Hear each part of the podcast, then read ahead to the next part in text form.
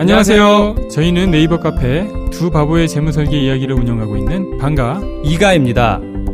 재무설계라고 하면 돈이 많은 분들만 받는 서비스라고 생각하시나요? 그렇지 않습니다. 사람마다 꿈의 크기가 각기 다른 만큼 그에 꼭 맞는 계획을 세우는 것이 재무설계입니다. 꿈에 한 발짝 더 다가가실 수 있도록 당신만의 재무 맞춤옷을 디자인해드리겠습니다. 우직하고 정직하게 일하는 친구 두바보를 네이버에서 검색해주세요. 오늘 SNS에서 좋아요를 몇 번 누르셨나요? 좋아요 70개로 당신을 조종하고 심지어 투표 결과를 바꾼다면? 트럼프 당선, 브렉시트 등 전 세계 선거에서 불법 수집한 데이터로 민주주의를 유린한 페이스북 데이터 스캔들을 폭로한 책 타겟티드. 워싱턴 포스트, 뉴욕타임스 베스트셀러, 넷플릭스 오리지널 영화화. 당신의 선택은 정말 당신의 의지일까요? 지금 서점에서 만나세요. 타겟티드.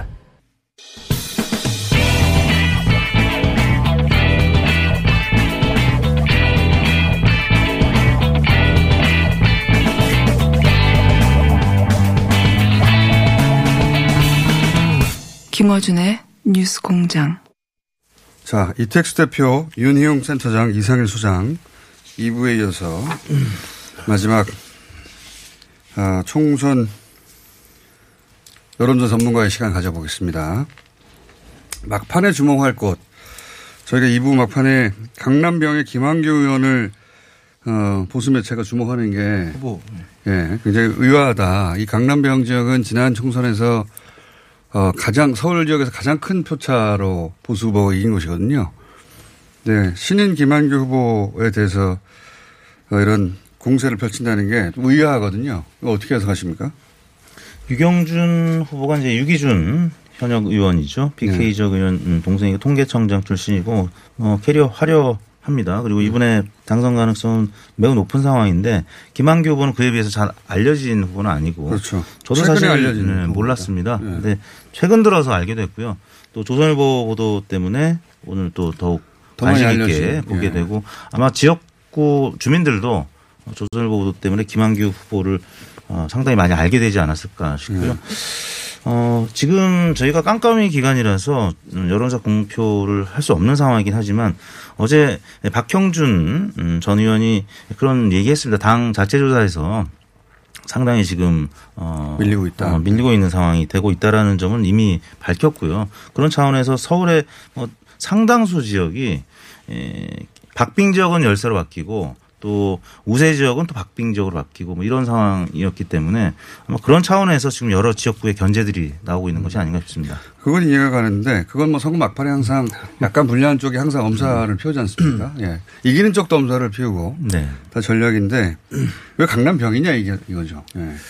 결국 이게 이제 강남벨트라고 불리는 이제 지역들, 이번에 초기에 통합당이 강남벨트는 이제 전체 다 지난번 총선에 2개를 이제 잃었는데 당연히 사수하는 지역으로 생각을 하고 선거전이 시작됐습니다만, 지금 이제 말씀하신 대로 이게 개별 지역의 후보들 주목도, 특히 이제 민주당 후보가 갖고 있는 스펙이라든지 이런 부분들이 유권자한테 상당히 호감을 줄 수 있는 부분들이 분명히 있고요. 근데 이것만 갖고는 설명이 되지 않는 게 수도권 전체의 어쨌든 기류가 막판에 좀 변화 내지는 쏠림 현상이 있다라고 보여지는데, 이게 이제 아까 이야기하다가 끝쳤던 그 네거티브 이슈의 효과들이 있습니다. 이게 우리가 보통 선거하면 어느 조사에서든 실제 마지막 2, 3일 사이에 지지 후보를 정한다라는 분들이 꽤 많다. 맞습니다. 예. 근데 그 이야기는 뭐냐 하면 실제로 내가 누굴 지지할지 확신하는 분들, 그러니까 이미 마음을 정한 분들한테는 이제 일종의 장기 기억이 많이 영향을 미칩니다.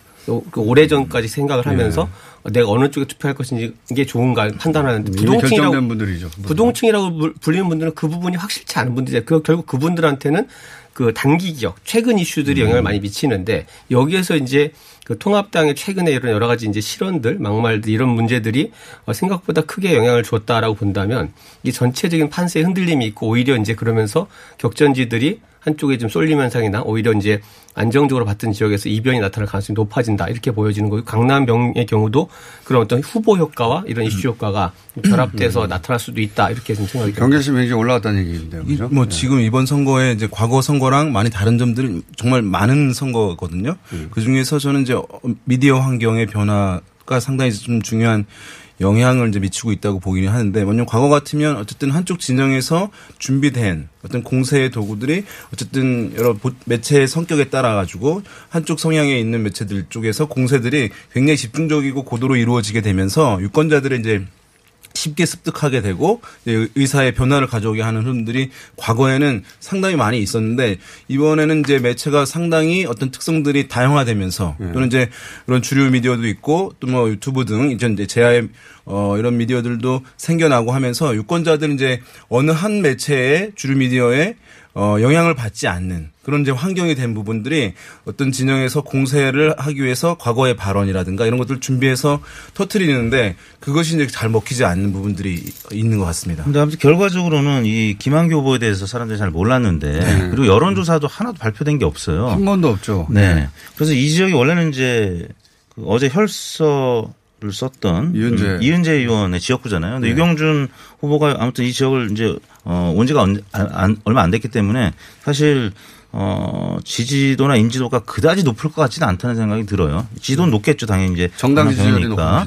네. 근데 아무튼 결과적으로는 김한규 후보에 대한 이제 인지도 제고에 의해서 두 후보의 이제 격차를 더 줄일 수 있는 보도가 아니었나 이런 생각. 오히려 이게 도움을 김한규 후보에게 주지 않았을까. 네. 74년생인가 상당히 이제 젊은 후보고요. 뭐 이른바 강남성이라고 하거든요. 강남이라든가 뭐 목동이라든가 노원이라든가 이런 데는 이제 어쨌든 교육열이 높고 어쨌든 여러 가지 다른 지역과 차별화된 점이 있기 때문에 거기에 맞는 유권자들의 욕망에 부합하는 인물들을 각 당에서 이제 내려고 하는 것입니다. 어떤 정치적 성향을 사실은 두 번째이고 그런 면에서는 약간 이제 그 후보가 유경준 후보도 상당히 어쨌든 그 보수 성향의 유권자들이 좋아할 만한 경력을 가졌지만 젊은 후보인 김한규 후보도 약간 그런 강남성을 지닌 측면이 있죠. 홍정우 후보가 과거에 등장했을 때 같은 노원에서 그랬었죠. 네. 그런 느낌이 그 지지층에게는 들었지만 이렇게 그 중도 후보를 잘 구분하지 않고 막판에 결정하는 분들, 그분들에게 눈에 띄게 만드는 효과를 거꾸로. 그리고 오히려 이제 뭐 반대로 역설적으로 보면은 지금 현재 뛰고 있는 후보들이 아니라 전에 그 의원을 지냈던 분들에 대한 기억 회상 효과도 충분히 있을 수 있어요. 이게 강남 지역의 그 지역에 오는 이제 이은재 뭐 지금도 탈당을 해서 다른 정당을 만들어서 선거 운동을 하고 있습니다만, 실제 정당을 보고 투표하는 그런 행태들이 가져온 결과에 대해서 보수적인 유권자들 입장에서 볼 때 사실 뭐 이은재 뭐 지금 현재 뭐 비례 후보니까 후보인데 후보에 대한 평가는 다를 수 있겠지만, 사실 보수 정당 내에서 공천 배제를 해야 될 정도로 여러 가지 국회 과정에서 의정활동 과정에서는 실언이라든지 과격한 발언 이런 부분들이 좀 많이 논란이 됐었거든요. 그러니까 이게 유권자들한테 어떤 그 심어준 그런 어떤 기억 회상 효과도 있는 게 아닌가 이런 생각 좀 듭니다. 굉장히 의회 막판에 주목하는 이틀 남겨놓고 갑자기 부상했습니다. 이게 옛날 같으면 뭐 1파만파 뭐 이런 식으로 제목 달고 보도가 나가면은 실제 1파만파 이러는데 요즘에는 1파만파 안 돼요. 1파 100파 정도. 요즘에는 이제 그 이른바 찌라시에서 상호간에 이 사안들을 이제 유머러스하게 서로 1파만파 이런 걸 만들어서 주고받는 이제 유행입니다. 사실 여의도에서 이제 아, 그래요? 이런 사건들. 일파만파 안 되니까 서로 주고받고 되길 바라는 이제 그렇죠. 보도인 거죠. 실제 과거 언론 환경에서 일파만파를 만들어낼 수 있었죠. 그렇죠. 완전히 미디어 환경이 바뀌었어요. 1파 80파 정도에서 100파까지도 안 가고. 자, 그 외에 또 막판에 주목받는 것은 역시 심상정 후보이셨습니다. 예, 심상정 후보와 문명수 후보가 과거에는 심상정 후보가 이제 그 진보 진영의 유권자들의 전략 투표로 당선이 됐는데, 이번에 그 전략 투표가 정의당으로 몰리지 않고 민주당 정의당 둘 다 사실은 갈리는 것 같아요. 현재 진보 진영에서 진보 진영 후보들이 1, 2위를 하는 지역은 아마 여기가 전국의 유일한 지역일 겁니다. 그러니까 다른 데들 보면 보수 진영에서는 그런 지역들이 많아요. 이제 통합당 후보나 그 통합당 경향의 무소속 후보들이 1, 2위를 하는 것들이 많이 있는데 1, 2, 3, 4위 할 때도 있어요. 근데 진보 진영에서 이렇게 1, 2위를 하는 경우는 사실상 여기가 거의 유일할 것이라고 보이는데요. 지금 어쨌든 이제 막판에 뭐 정의당에 대해서 어쨌든 이제 애정을 갖고 있는 진보 진영 유권자들이 많기 때문에 그런 이제 동정 심리라든가 또 기대감들 남아 있어서 심상정 후보가 이제 막판에 뒷심을 발휘할 가능성이 여전히 있는데, 다만 이제 최근에 어떤 뭐 여당세, 민주당세의 지지가 수도권 등에서 상당히 이전보다 높아지는 흐름에 있기 때문에 그것에 영향을 받게 되면 사실은 이 지역의 그 심상정 후보의 당선 여부도 이전보다 오히려 불확실해진 부분도 있기 때문에 상당히 지금 경쟁 구도를 끝까지 진행되고 있는 상황이라고 할 수 있을 것 같습니다. 블랙아웃 기간 전까지의 추세는 오차 범위 내에서 문명수 후보가 계속 좀 상승하는 분위기였기 때문에 예, 그 추세를 보면은 지금쯤이면 거의 붙어 있을 거다라는 초박빙 상태가 됐습니다. 결국은 정의당이 현재 처한 위상하고 같이 보셔야 되는데, 이제 실제 의석의 분포 세력으로 봤을 때는 소수지만 그동안 이제 정치적인 어떤 지형상에서는 진보의 한 축을 분명히 정의당의 역할을 한다, 담당한다라는 어떤 상징성이 있었습니다. 그런데 이게 이런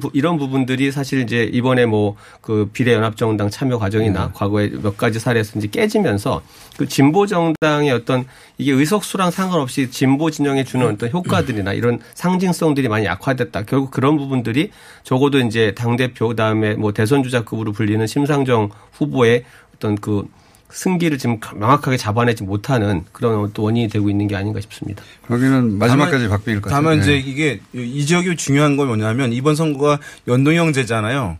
사실상 이제 단전형제가 됐잖아요. 지역구 후보 내는 정당들은 지역구만 내고.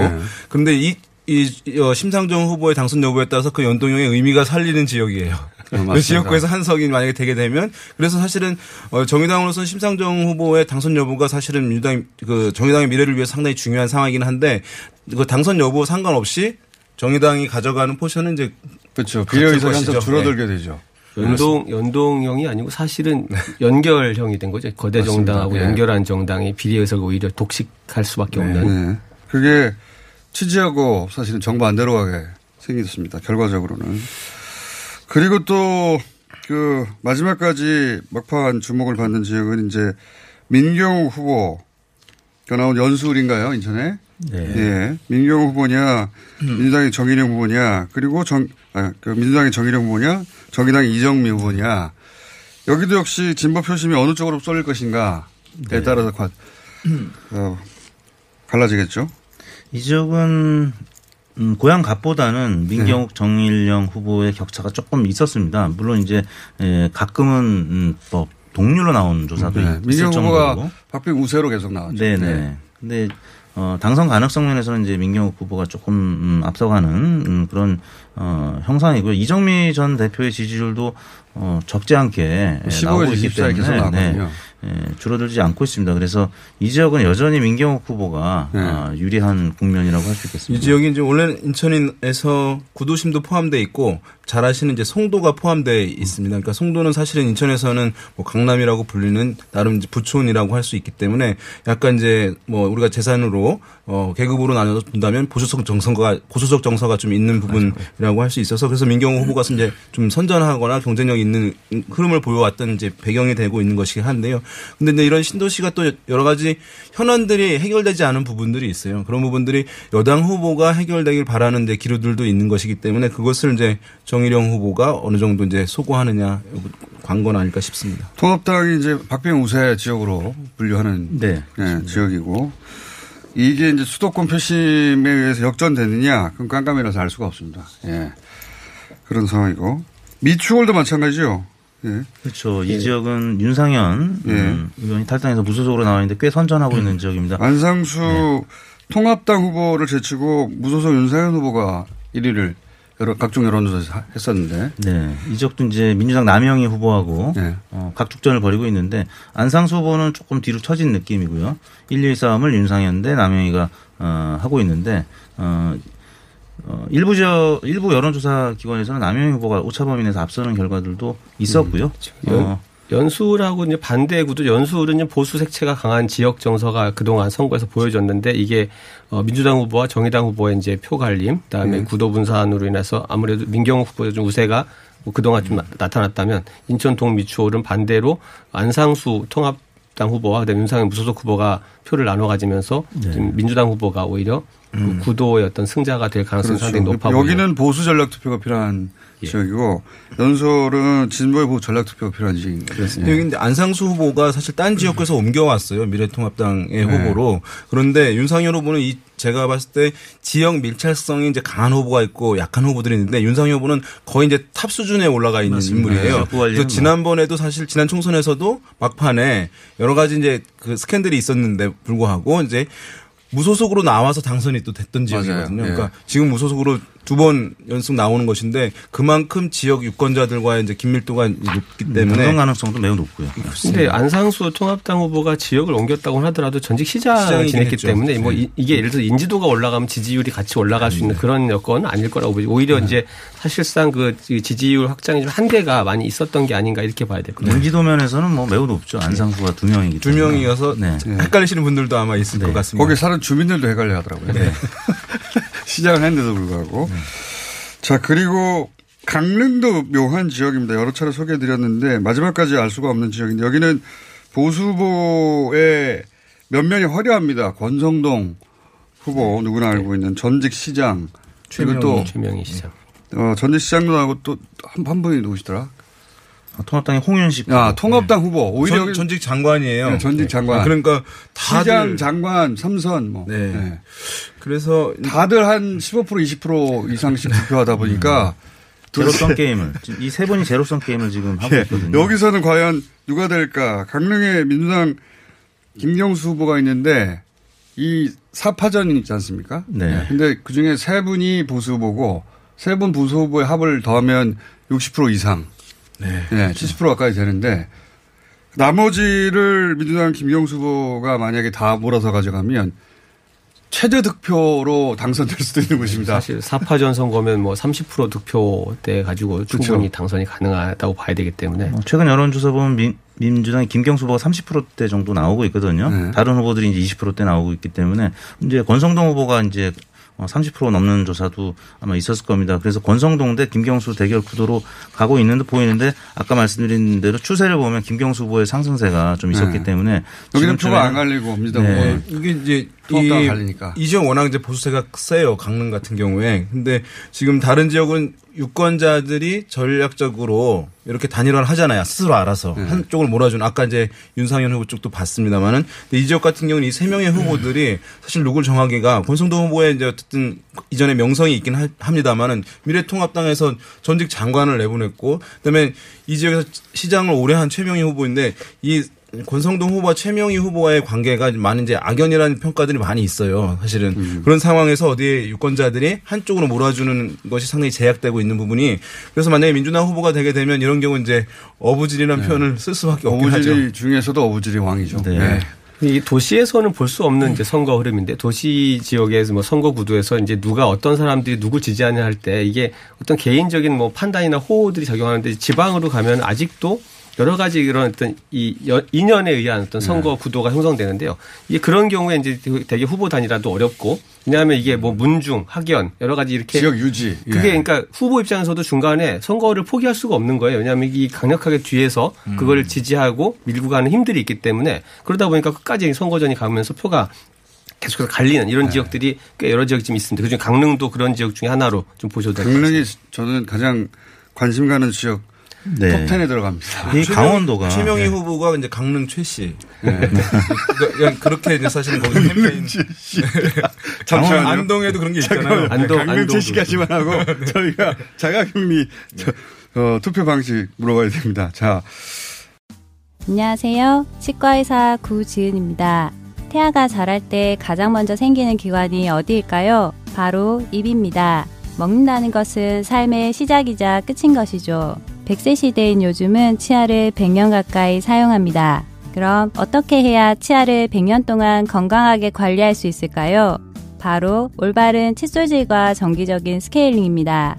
가까운 치과를 방문하시면 치과의사 선생님께 올바른 칫솔질을 배울 수 있습니다. 그리고 1년마다 건강보험 적용이 되는 스케일링 치료 놓치지 마세요.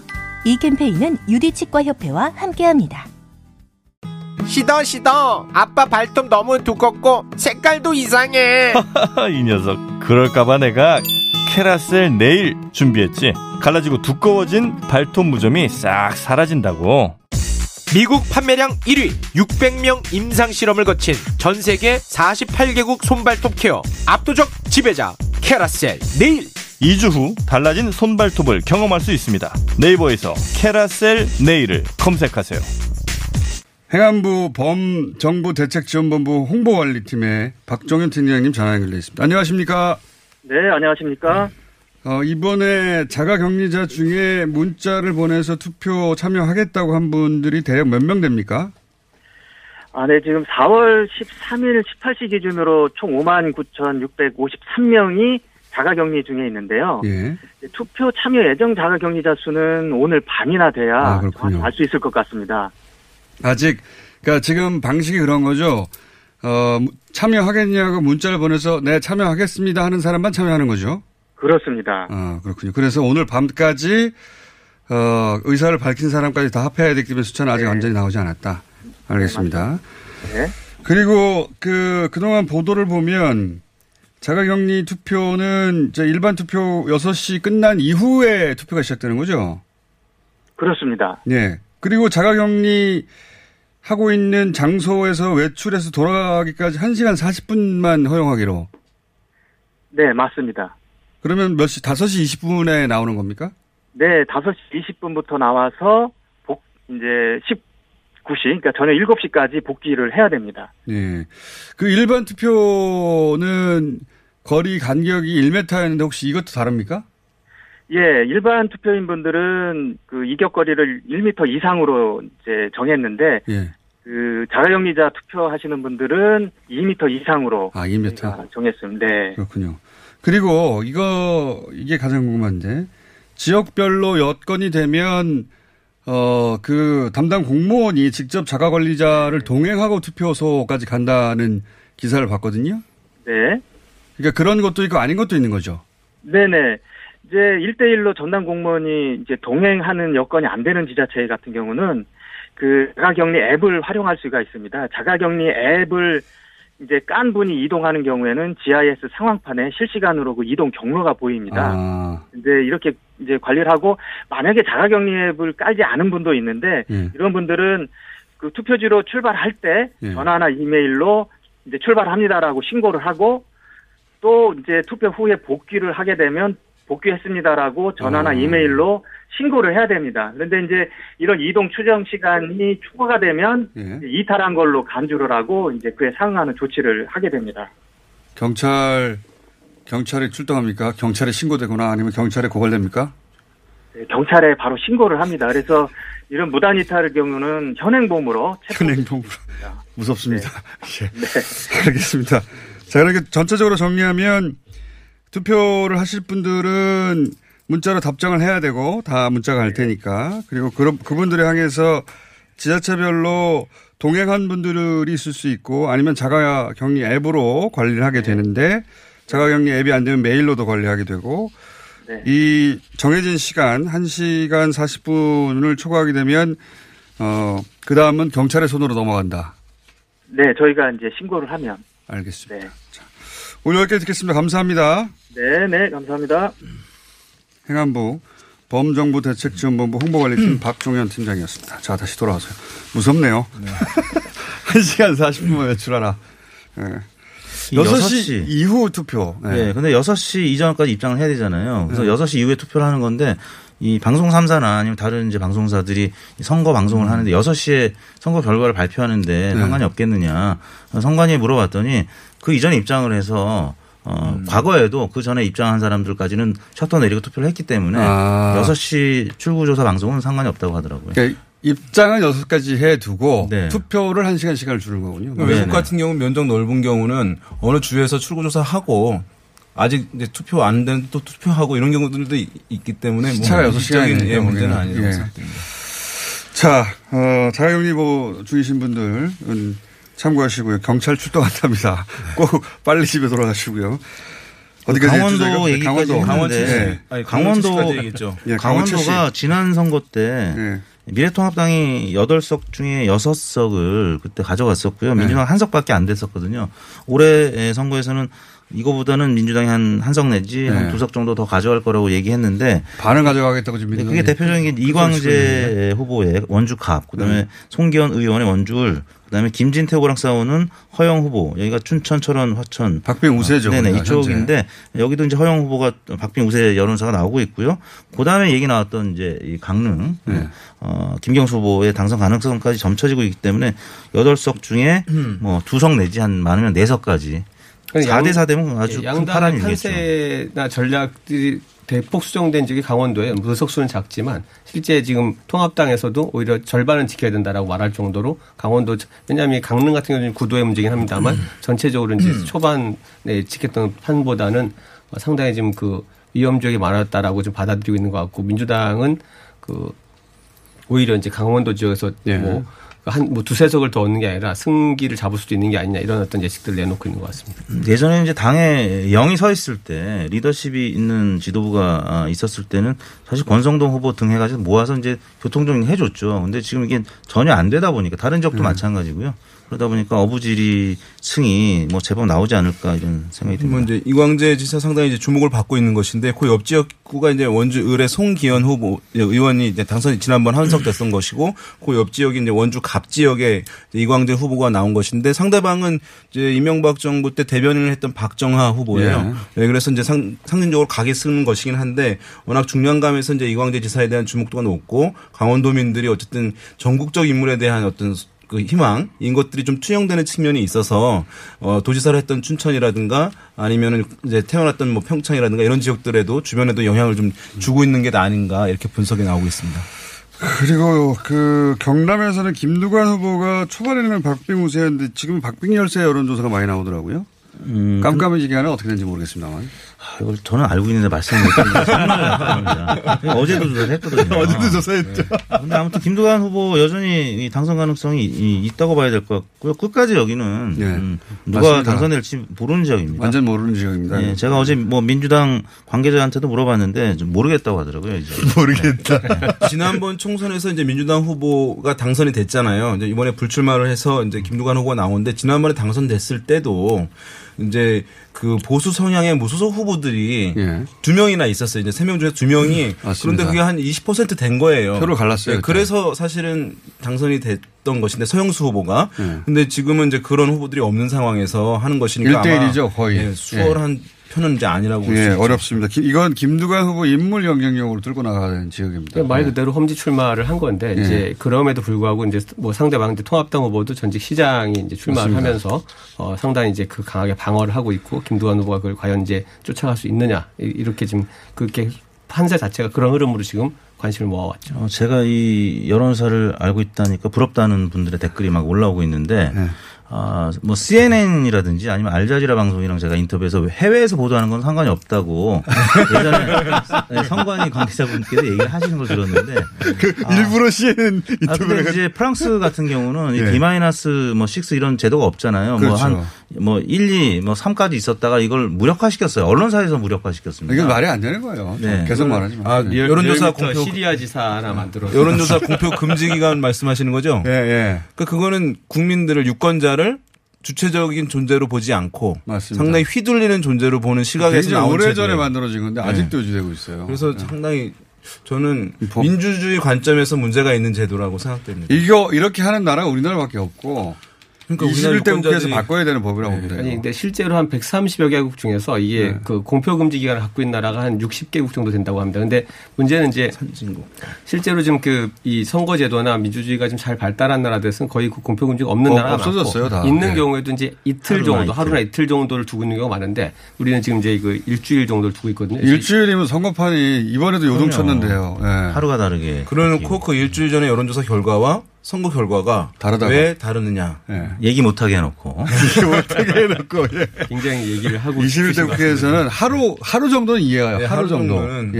그러니까 이렇게 막아놓다 보니까 오히려 온라인을 통해서 잘못되고 의도된 정보들이 이게 유통되는 경우들이 더 많거든요. 그러니까 불이익이 지금 부정적 효과가 더 큰 거예요. 훨씬 더 크죠. 대구, 그 경남에서는 김두관 후보에는 주목할 지역이 없습니까? 또? 뭐 김태호 후보가 김태호 당선이 될지. 강석진 후보랑. 네. 네. 김태호 후보 여기도 이제 보수표가 이제 양분되는 것이죠. 네. 네. 근데 이렇게 여러 거기가 경남 산청 하동 이렇게 여러 지역이잖아요. 그러니까 이게 복합 선거고, 그러니까 여러 세 개나 네 개의 시군으로 합쳐진 경우에는. 누가 완전한 강세를 벌이기가 힘들어요. 연고가 있기 때문에. 그래서 맞습니다. 과거에 보면 이제 그런 지역에서 무소속 후보들이 당선됐던 이유는 이제 그 이유이기도 하거든요. 근데 지금 같은 경우는 김태호 후보가 더 중량감이 있고 주목을 받는데 지역이 어쨌든 여러 군데이기 때문에 모든 지역에서 고르게 지지를 받지 못하는 부분들이 있어서 거창, 아마 한국 함양, 통합당의 지역에서 강석준 후보가 강세를 좀 보이죠. 왜냐하면 강석준 후보는 예전에 이제 거창 군수를 지냈었고 그 당시 아마 전국 최다 득표로 당선했었는데 이게 군수 시장 이게 뭐가 대단하냐 하는데 그 지역에서는 대단합니다. 그 이후에 이제 뭐 삼선이었나 신성범 의원을 꺾고 이제 의원이 되고 지금 이제 그렇게 방어를 하고 있기 때문에 아마 전직 이제 도지사들이 출마를 했는데 아까 이제 김두관 후보도 그렇고 이제 김태호 후보도 그렇고 이게 오히려 지금 지역 내에서 강하게 그 디펜스를 하는 어떤 후보들을 꺾는 게 쉽지 않아 보이는. 호남으로 가면 박지원 후보가 생활하느냐 안 하느냐 관심 가진 분들이 많은데 초기 격차 컸었거든요. 최근에는 박빙까지는 아니어도 상당히 붙었다는 이야기가 나옵니다. 그렇죠. 박지원 후보가 사실 처음에는 다른 민생당 후보들처럼 좀 지지율이 당 지지율이 낮다 보니까 낮게 출발했는데 블랙아웃 기간 전에는 오차범위 뭐 안팎으로 좀 이렇게 벌어져 있긴 한데 그래도 추세가 지금 올라가는 추세였기 때문에 이 지역도 좀 관심을 갖고 블랙아웃 기간에 저는 개인적으로 보고 있습니다. 개인적으로 본인만 알면 뭐하냐고 본인만. 호남이 굉장히 이제 궁금해지는 부분인데 사실 이제 전체적으로도 그렇고 판세가 민주당이 좀 승리 가능성이 높다라는 이제 관측들이 많이 나오고 오히려 그 승리의 폭에 이제 관심이 가고 있는데요. 그 결과적으로 이제 어쨌든 지역 유권자 특히 호남 유권자들한테는 뭔가 지금 긴장감을 좀 이완시키자는 되게 이제 그런 선거에서 보면은 예를 들면 이제 민생당이 상당히 지금 이렇게 저조한 어떤 그 선거 판세의 흐름을 가져왔지만 상징적인 인물 예를 들면 박지원 후보 같은 경우에 그런 부분들이 좀 그 다시 한 사람 정도는 살려야 되는 거 아니냐 이런 여론이 작용을 비례정당 투표에서도 예를 들면 이완 효과가 좀 나타날 수 있지 않을까 그런 가능성 상당히 높아지지 않았나 저는 맞습니다. 생각이 듭니다. 이게 이제 선거 때 정치권에서 이런 얘기 있습니다. 까치밥론이라고 있어요. 뭐냐면 우리가 이제 감을 딸 때 까치가 먹을 수 있는 한두 개를 남겨놔라라고 얘기를 하잖아요. 그래서 아까 이제 뭐 유시민 이사장의 이제 180석 얘기도 나왔는데 우리가 이번에 싹쓸이 한다라고 하는 것을 되면 반발이 생긴다는 거예요. 그래서 한두 석을 남겨놔야 된다라고 하면서 그 까치밥을 남겨놓는 게 선거 전체적으로 좋다라고 하는 얘기를 이제 하거든요. 지난번 지방선거에서 서울에서 25개 자치구청장을 싹쓸이 한다. 이제 이런 것에 반발을 이제 산다든가 뭐 이런 것인데 만약에 이제 말씀하신 대로 호남에서 이렇게 민주당이 다 싹쓸이 하게 되면 과연 이제 뭐 그것이 부정적인 인식이 있을 수 있는 분들은 아마 뭐 그런 판단을 하실 수도 있을 텐데 민주당의 김원희 후보도 어쨌든 상당히 강세를 보이고 그렇죠. 있어서 지금은 결과를 어느 쪽 이제 확언하기는 어려운 상황이죠.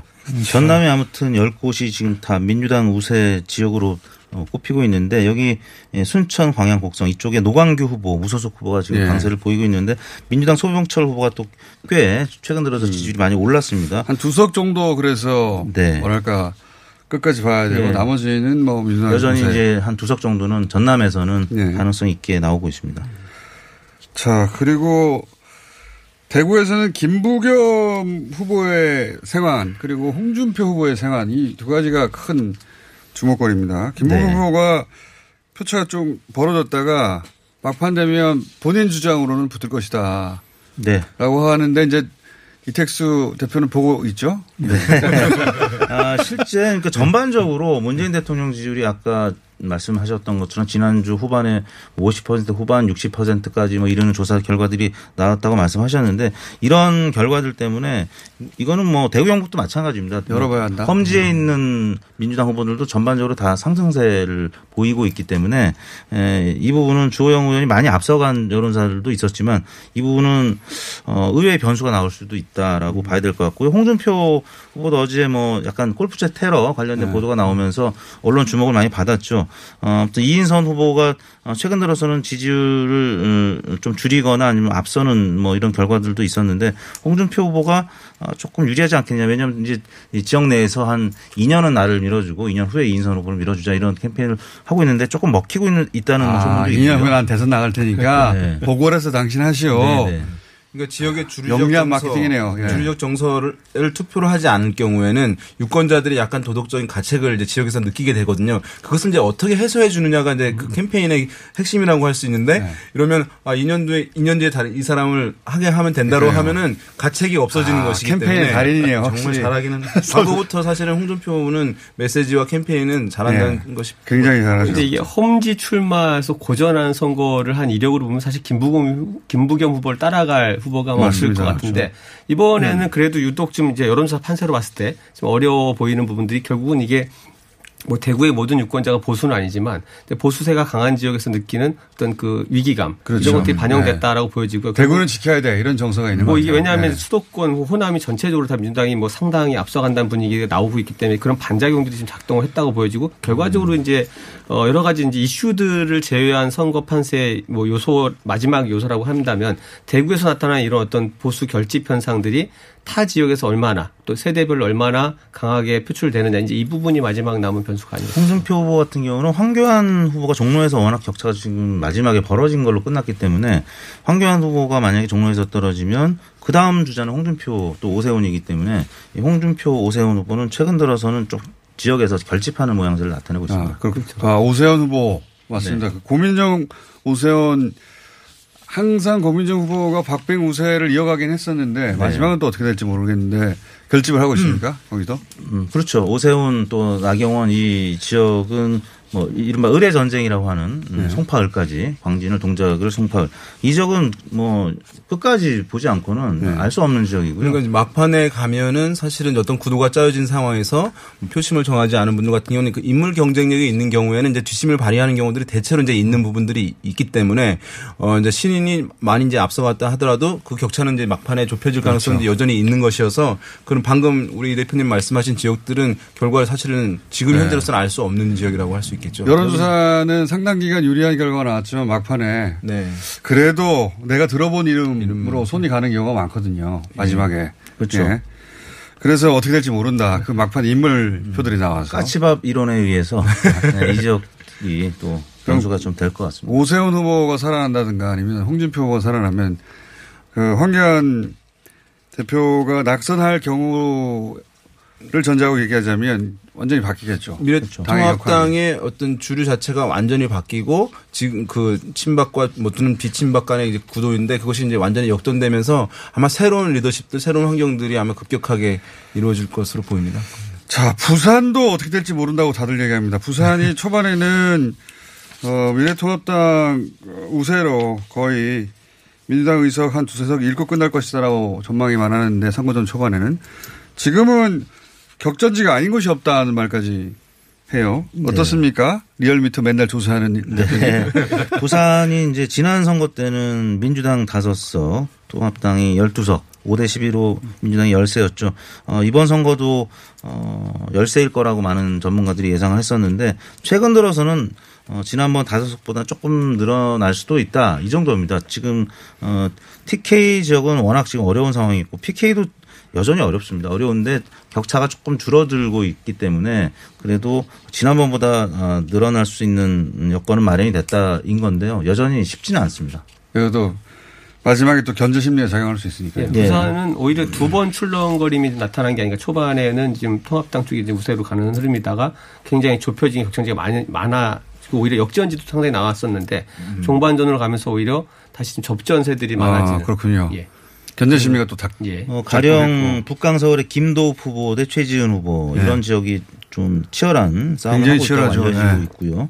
또 해운대 의뢰 윤준호 후보하고 김미애 후보가 꽤 접전을 하고 있다 이런 소문이 있습니다. 장제원 후보하고 배재정 후보 리턴 미치는 예, 사상 지역 그 얘기를 말씀드리려고 했는데 장제원 후보와 배재정 후보 이 지역에 여론조사가 별로 없었어요. 그렇죠. 없었죠. 장제원 후보가 이제 뭐 워낙 뭐 강세 아니겠느냐라고 했는데 예, 배재정 후보가 꽤 약진하고 있다라는 또 이야기도 있기 때문에 네. 이 지역도 민주당에서는 경합 지역으로 분류하고 있는 것 같습니다. 지난 총선에서 그 두 후보가 득표율 1.6% 맞습니다. 그러니까요. 예. 그렇게밖에 차이 안 났다는 기억이 없어요. 네. 워낙 장제원 뭐 한 표라도 이기면 이긴 사람만 남는 거니까요. 그리고 장제원 후보가 워낙 이제 인지도가 있는 인물이라 크게 이겼을 거라고 생각들 하는데 꼭 그렇지 않았다는 거. 네.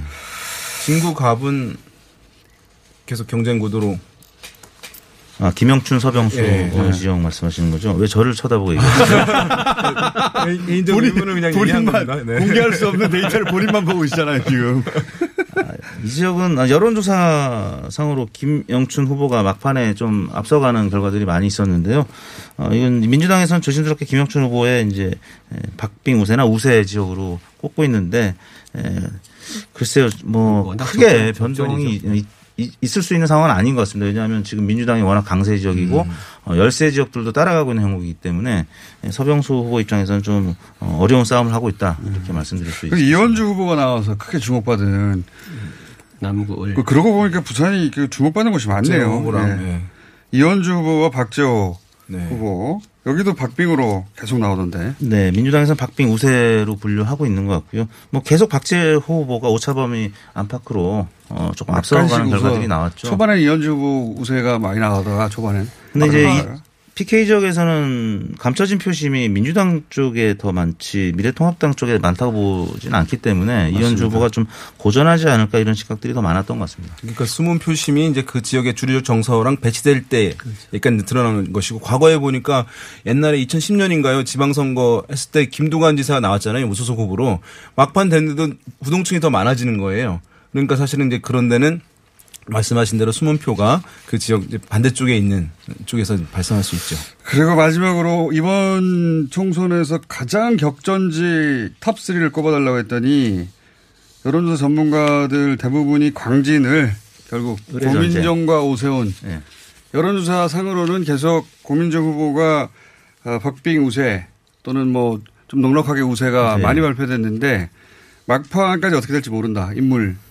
그렇죠. 사실 이제 광진군은 서울의 이제 막내 자치구거든요. 가장 늦게 생겼어요. 성동구에서 분리됐는데 그 생기고 난 다음에 보수 정당에게 허락을 하지 않은 곳이에요. 네. 예, 또 학교도 뭐 세종대도 있고 건국대도 있어서 젊은 층들도 있는 그런 지역이긴 한데 근데 만약에 이번에 이변이 나타난다. 그래서 원래는 이제 민주당 텃밭이라고 할 수 있는 지역이고 호남 유권자 비율도 상위권이에요. 서울에 있는 데서. 추미애 장관이 계속 했기 때문에. 네. 그런데 이제 경쟁구들 보이고 있는 상황이긴 한데 환경적으로는 어쨌든 민주당이 유리한 것이고 그런 이제 참신한 인물에 대한 선호도 이런 것들도 또 문재인 대통령과 가까운 인물 이런 것들은 이제 충분하게 조건을 갖췄는데 고민정 후보가 어쨌든 이제 중량감 있는 인사 뭐 이런 부분이 있는 것이기 때문에. 네. 이게 한석이 빠지고 늘어나는 부분이 아니죠. 왜 다 광진을 주목하냐면 물론 이제 동작을도 마찬가지입니다만 종로는 판사가 너무 기울었고 결국 이게 전체적으로 기울어진 판세에서 결국 보수의 어떤 뭐 차기 주자군의 인물을 끌어올리는 힘이 남아있느냐 수도권에서. 그렇죠. 대선 후보가 나오느냐 안 나오느냐. 이걸 보여주기 때문에 광진을이라는 지역이 상징성이 커진 것 같습니다. 민주당에서도 대선 후보를 하나 줄여야 되니까 여기에 집중할 수밖에 없고. 그리고 이제 대선 후보의 관점에서는 동작을 나경원 후보의 지역구도 이수진 후보하고 계속 주목하고 있는 죠. 전부 다 한석이 아니라 대선 후보가 살아남느냐 살아남지 못하냐 이 관점에서 이 두 곳을 거의 모든 여론조사 전문가들이 뽑았다. 시간이 보면은 말씀하십시오. 시간이 다 됐으니 끝날 겁니다. 당직의 역설이 좀 있는 것 같아요. 그러니까 저는 내일 뵙겠습니다. 네, 감사합니다. 투표하시기 바랍니다. 안녕. 네.